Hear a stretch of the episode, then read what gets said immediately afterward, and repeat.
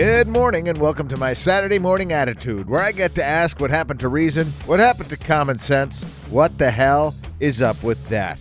All right, a few weeks ago we talked about this. Okay, boomer. It's a catchphrase. It's mainly used by younger people, millennials, and they drop it when a baby boomer does something that's condescending, out of touch, or destructive to the future of our planet. So basically, anything a baby boomer does. I'm kidding. I don't like to use this term myself a lot, the term snowflake.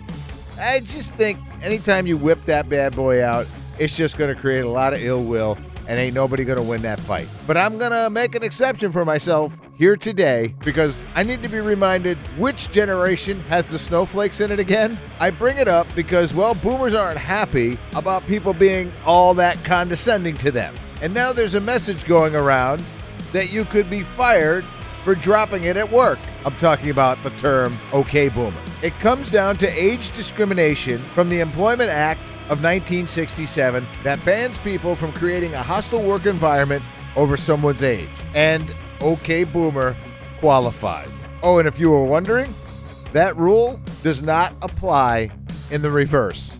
Nope, it only applies to people over the age of 40. So your older coworkers are free to make millennial jokes with zero repercussion. Let me give you an example. 55 year old guy looks at a millennial and says, Congratulations.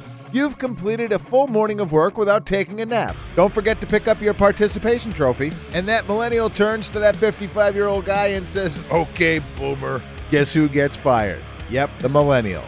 Leaving me asking, What the hell is up with that?